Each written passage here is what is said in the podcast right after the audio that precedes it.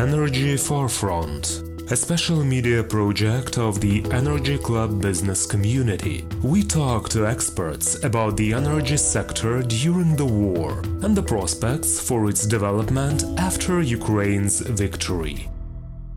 Hello and welcome to the Energy Forefront, a podcast from the Energy Club in Ukraine, bringing you the latest and, we think, most important about what's happening in the Ukrainian energy sector and how the international effort helps us not only survive, but develop under these circumstances. We have two distinguished speakers today for our podcast, but as we are not going to see them, I would like them to introduce themselves so that we also can hear the difference in their voices. And the first person to speak is going to be Valeriya Izhyk, but all the rest comes from you. Thank you very much, Andrei. It's my great pleasure and honor to participate in this podcast. I work as EU Policy Officer on Ukraine Reconstruction at Bankwatch. Bankwatch is a big environmental organization which unites similar organizations from Central and Eastern Europe, and it works from the 90s and has a huge impact on how EU funding and public funding channeled through international financial institutions is spent. May I also add that Bankwatch is a highly reputed organization. So what does Vladlena Martsynkevych do in the Bankwatch? Hello, everyone. I'm also happy to be here. My name is Vladlena Martsynkevych, and I'm the project leader at Bankwatch. Since last year, we started the new program, which is concentrating on the Ukrainian reconstruction and aiming to follow the financial flows related to the future reconstruction costs related to the post-war times that we'll be having in Ukraine. A lot of people have heard about Bankwatch. As I said, it is a highly reputed and well-known organization, but well-known in the sense that we know that it exists and does some very important work. But what is the specific work that you do? Ms. Izhyk, what can you tell us about Bankwatch's involvement in the reconstruction of Ukraine's energy sector? Just a few words about how we work. Vlada and I, we sit in Brussels and Bratislava, and we closely work with our member group EcoAction. It's our main organization on the ground that we help to bring their voices in Brussels, and at the same time we help them to shape their agenda for Ukraine reconstruction in Ukraine. Since the beginning of the war, one of the few main questions that arose on our agenda were energy sanctions and, of course, greening of energy support for Ukraine.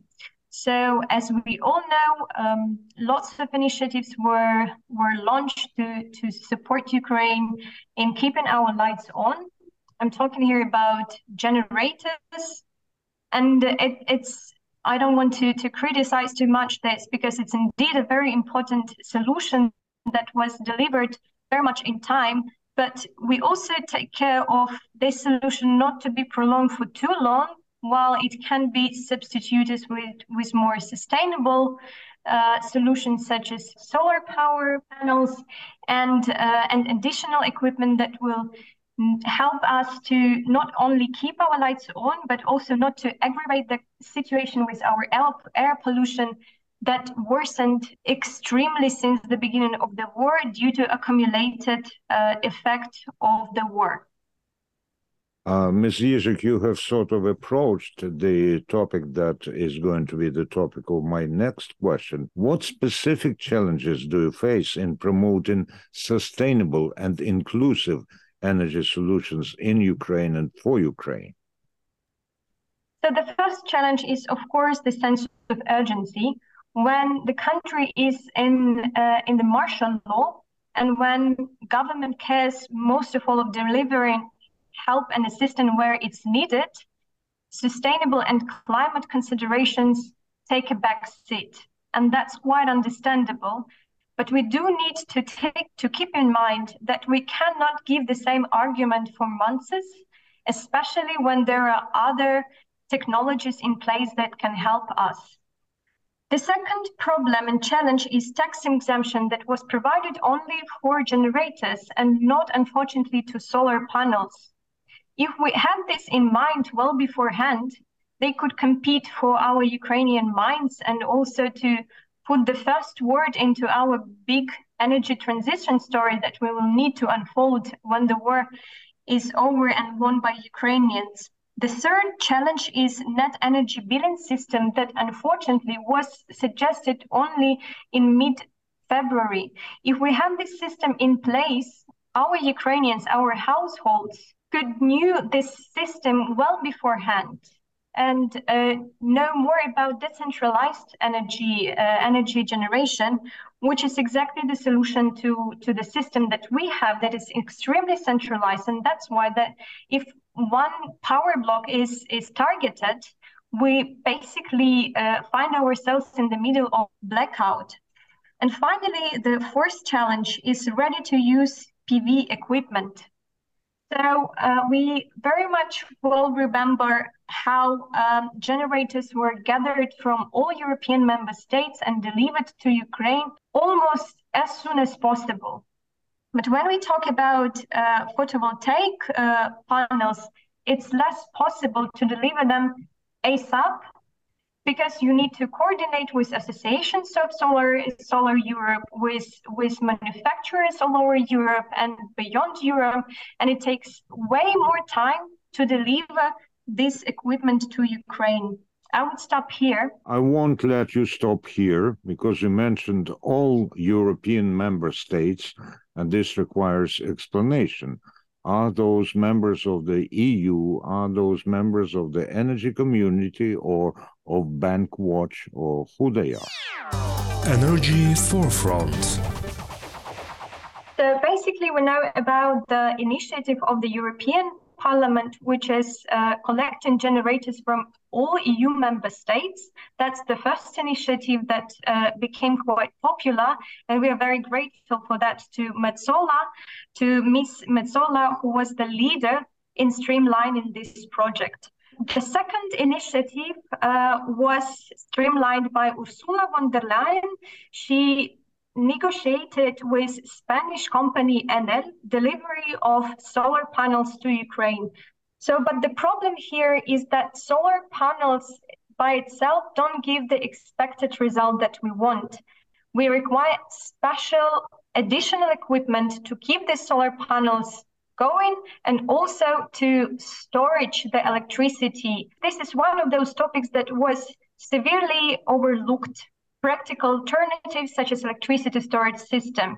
So with the ability to charge the system in the hours when electricity is available through the grid to use during blackouts, storage is a good alternative solution, even if it is not connected to renewable sources like solar photovoltaic panels.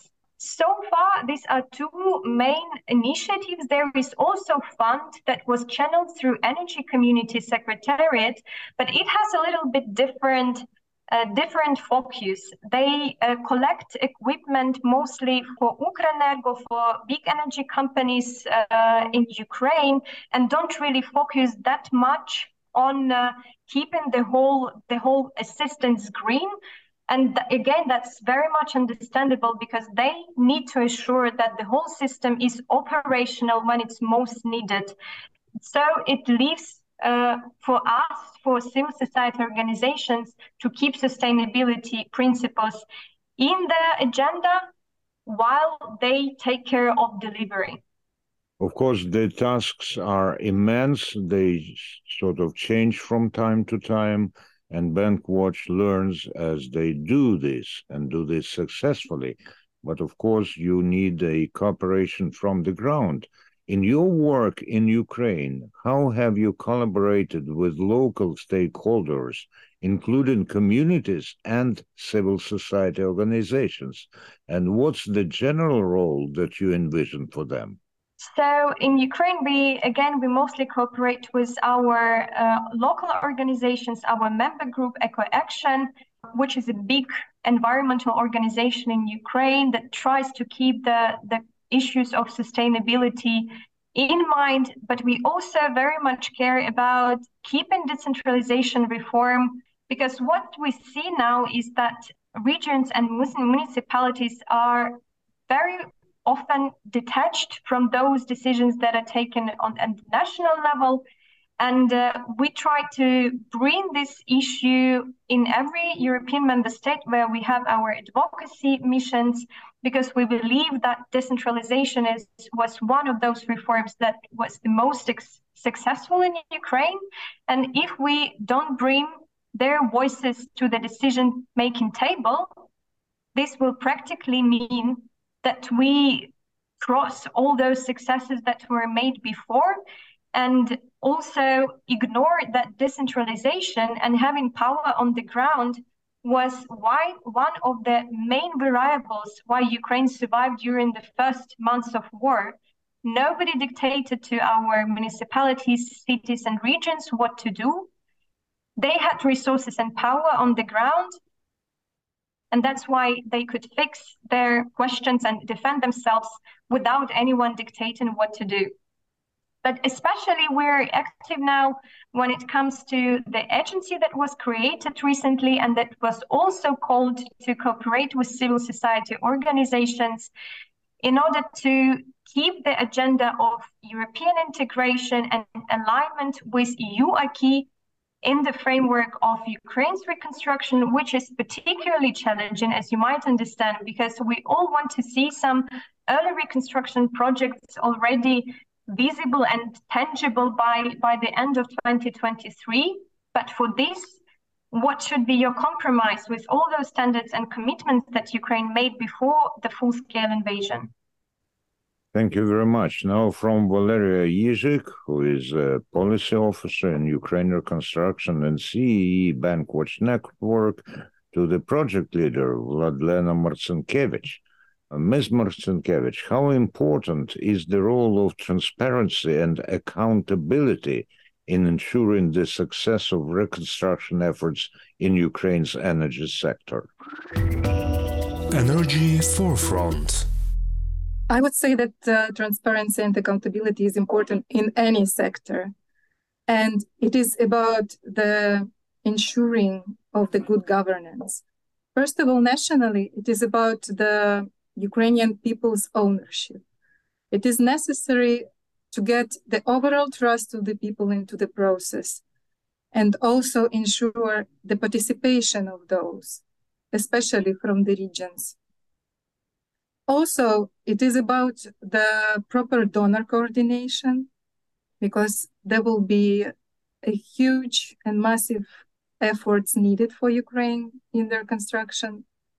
It is about public participation and overall scrutiny of the initiatives and overall the projects which would be implemented, how the reconstruction will be following the EU standards, and if it will be within the lines of the reforms that we are saying we will be implementing.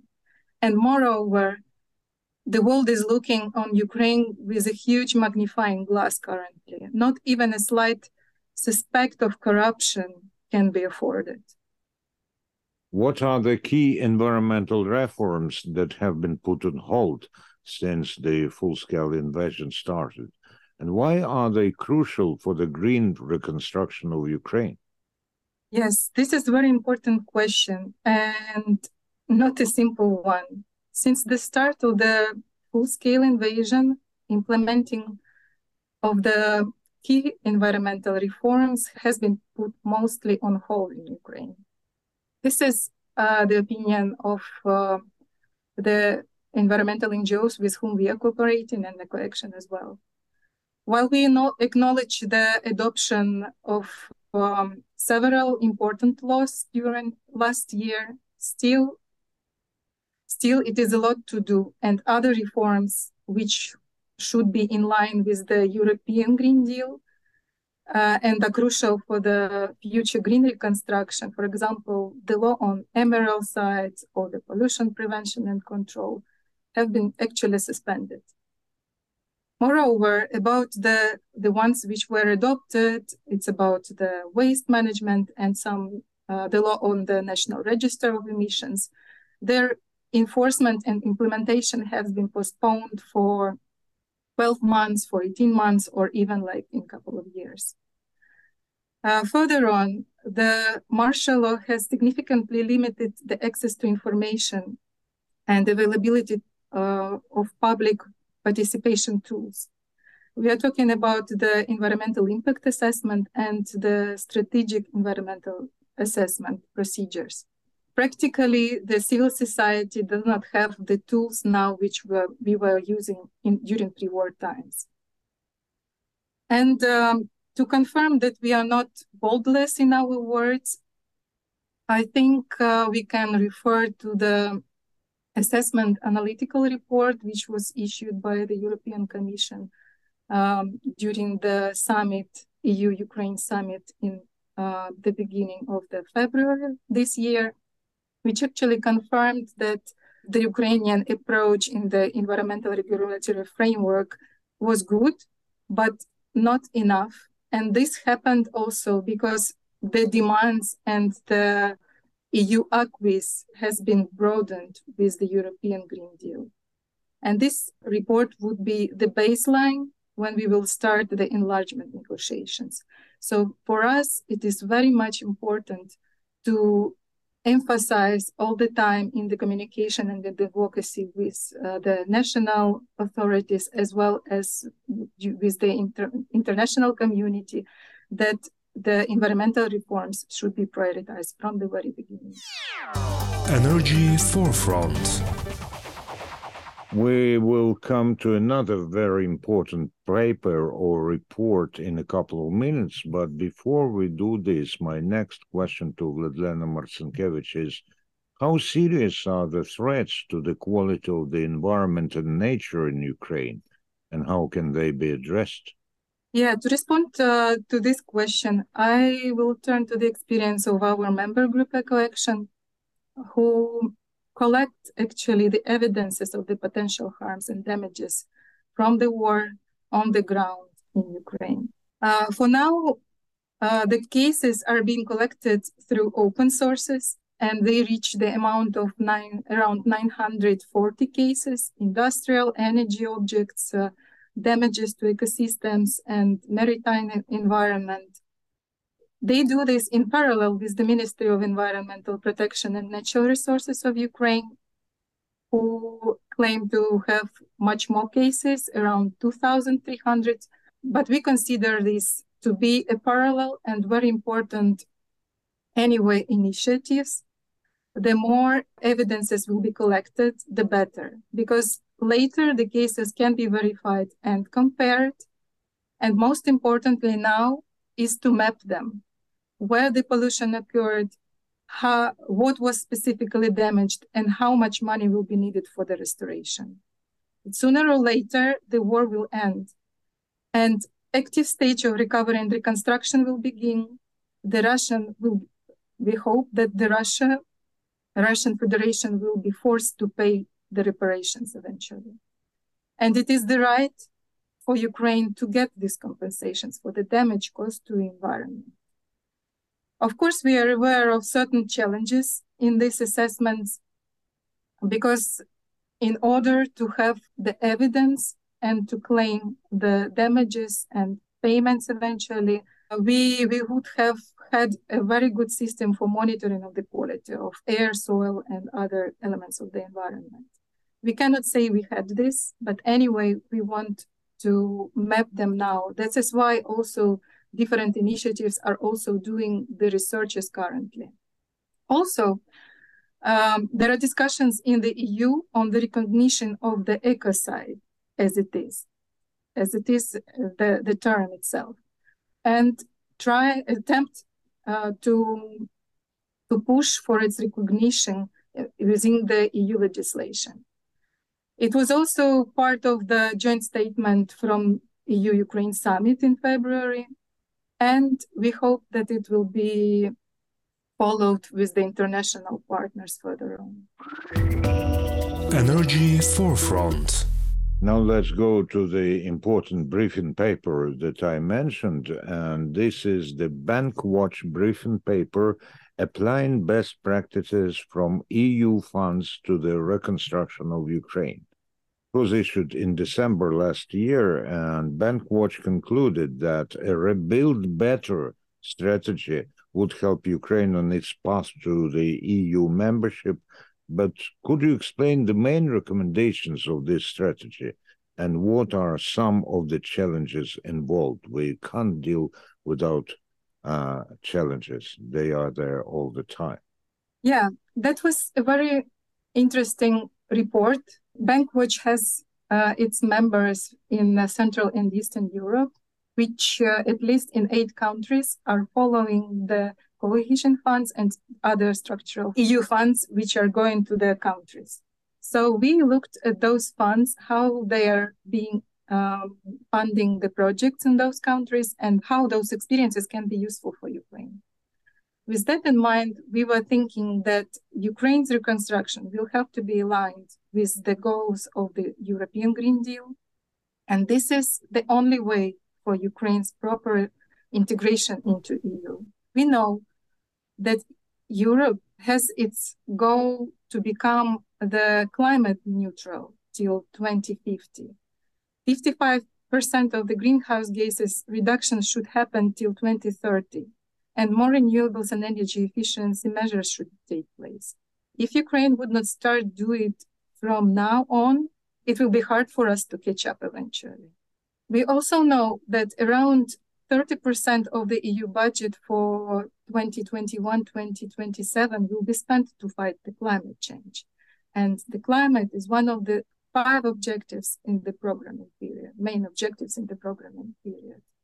So Bankwatch has seen cases when the EU funds have really made a difference and had the significant impact at the national level.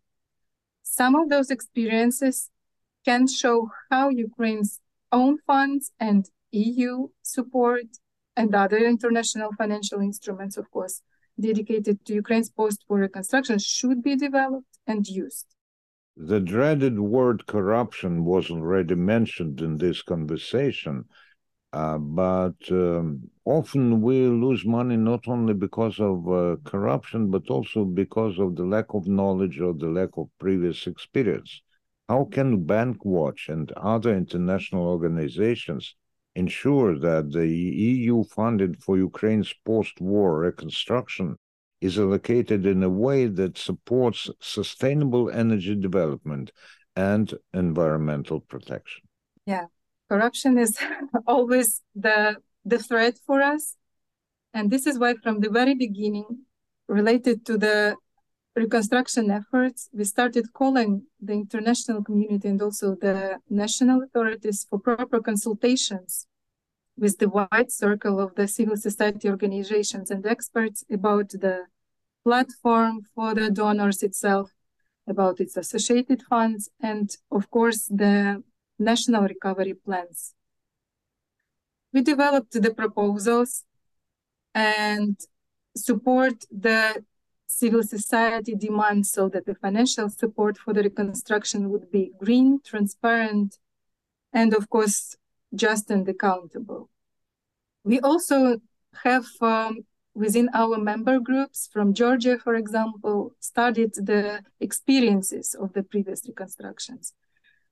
And those experiences showed us that it is very important to ensure that the platform not only brings donors together, but also sets common rules and standards for transparency and accountability.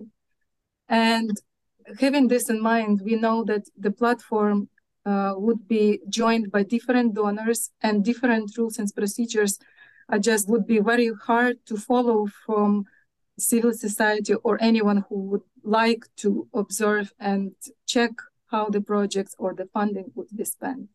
Moreover, the World Bank and European Commission and the national government issued the damage and needs assessment report recently, which was updated just now, practically yesterday released the new issue. And we think that, unfortunately, even though we were already calling the donors for proper consultations, even for those reports, it was not consulted yet.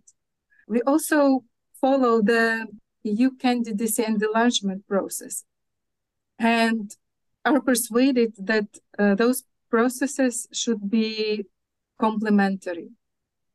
I already mentioned the environmental reforms, and I know that for enlargement, for now, there will be 7 conditionalities, which would be around the rule of law and legal system and the corruption. But I still would like to emphasize the environmental reforms, because once the enlargement process would be open, there will be the very important chapters on the environment also. And for the green reconstructions, we would need to start to comply with those legislation from the very beginning. Energy Forefront. I'm always amazed at the scope of tasks that the Bankwatch sets itself and by the ability to solve them. Now, let's go back to Valeriya Izhyk and raise the question about the kind of energy that I think we haven't touched upon yet in this conversation. What role do you see for the nuclear power in Ukraine's post-war reconstruction efforts? And how does this impact on the ability to transition to renewable energy? Thank you, Andrei. I think that it's one of those very sensitive questions that divides most of civil society organizations in Ukraine and the Ukrainian government. We're all very much aware that more than 50% of current generation was restored due to nuclear generation in Ukraine. And we all understand the basics of baseload and that it should be provided stably and it should be a type of generation that is very reliable. But at the same time, we know the history of Energoatom, the Ukrainian state energy company that operates the country's nuclear fleet. And we know all the last memorandums that were signed that don't really inspire enthusiasm about the future of nuclear energy in Ukraine. So we know that in June 2022, Energoatom signed agreement with Westinghouse to build 9 new nuclear reactors. And the history of both companies casts really doubt on the likely success of such a project. The Export-Import Bank of the United States, EXIM, and the Ukrainian Ministry of Finance are expected to provide guarantees. So it means that all the risks pass to taxpayers in both countries. Practically speaking, it means that if there is a risk of bankruptcy, which happened many times with Westinghouse before, it will be from you and mine pocket to pay this risk. Moreover, there is a big concern about how centralized system can really address the main energy-related challenges for Ukraine. The centralized system in Ukraine showed that if one of nuclear reactors are targeted, it immediately targets the whole energy system. That's why it was communicated at so many platforms that Ukraine has to pursue a decentralized energy system. And it's the only system that will guarantee that other external challenges that Ukraine will face in the future, most probably it will be climate-related mitigation challenges, they can be addressed because targeting one reactor or one power plant in one part of Ukraine will not entirely destabilize another part of Ukraine. Then there is a concern about life cycle of nuclear reactors. As we both very well know, in Europe, in the European Union, there is no consensus on nuclear energy. That's why the question of funding nuclear energy was pushed into taxonomy, this weird word that actually simply signifies the rules for private investments, the rules for investors to understand what projects they can pursue to be considered at least climate friendly. The climate friendly, it's a very witty word, and it's not really widely accepted in environmental and climate bubble of civil society organizations. Nuclear reactors will never be sponsored by public money in the EU. And that's very clear. We know that if renewable energy and power and wind and solar generation will be supported by the EU, it's not at all the story about nuclear reactors. And the last thing is that energy autonomy is not reached through nuclear reactors. Nuclear reactors will require fuel. And even though we gave up on Russian fuel, now we're going to be dependent on American fuel, which also doesn't really make us super independent in terms of generation. That's why renewable energy sources also started to be called indigenous sources of energy. Nobody owns the sun, nobody owns the wind, right? That's why we can really rely on them, and with the storage system, we can pursue this decentralized and more reliable and more secure energy system. So overall, to sum up, building new reactors in Ukraine will be too costly, take too long, and will distract from building a secure, sustainable energy system, because we cannot have all sorts of generation in our energy mix and in our investment projects. If you invest money into nuclear energy, you diverge money from renewable sources. Energy Forefront. All that I have heard from you so far sounds extremely logical and, of course, feasible. But speaking of independence, for how long can Ukraine rely on foreign experience, and how it is possible to make sure that Ukraine has the necessary skilled labor and expertise to build and maintain a green energy infrastructure?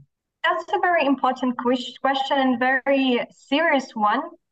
We were following Ukraine's synchronization with European continental electricity grid, and we've heard from our colleagues from a task force that was created to help Ukraine to synchronize that our engineers are extremely talented. They actually want to promote this experience of Ukraine, of this super fast synchronization, to show how emergency management is important in this sector. And from this particular story, I have a very enthusiastic view on how many engineers we have in Ukraine to actually move forward with synchronization and build markets and be a benchmark for our Baltic colleagues. Because as you might know, Baltic states had to synchronize with European continental electricity grid before Ukraine. And Ukraine showed unprecedented example of very fast synchronization and going through the catalog of measures with the speed that nobody expected from us. We also heard from the colleagues, from our European colleagues, that sometimes our engineers came up with those solutions that they would never consider. But of course, we talk here about a team of 5, 6, up to 10 people who were 27 to 24/7 awake to synchronize the system. But when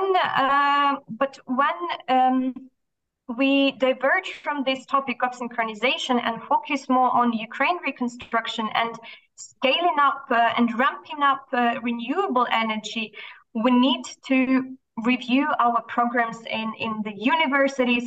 We need to have a very strong public campaign communicated by the office of the president, by the cabinet of ministers of Ukraine, by the Ministry of Education and Science of Ukraine, that this is the profession of future. This is what our students have to strive for. They have to fight for this new places in the programs for renewable energy, it should be the most famous, the most lucrative, and the most insightful program that we have in Ukraine. That's only with this sexy package that we can pursue sustainable development, because we need more than 10 people like in Ukrenergo. We need thousands of them. And especially we need people to have general knowledge about decentralized energy system. That's actually something also that our European colleagues noticed. There is demand response, one of those pillars of energy transition, when consumers understand how demand and supply works, and they can control their consumption. I think Ukrainians know now more than anyone else how it works, because they went through this very painful experience. And still are going through this very painful experience. Exactly.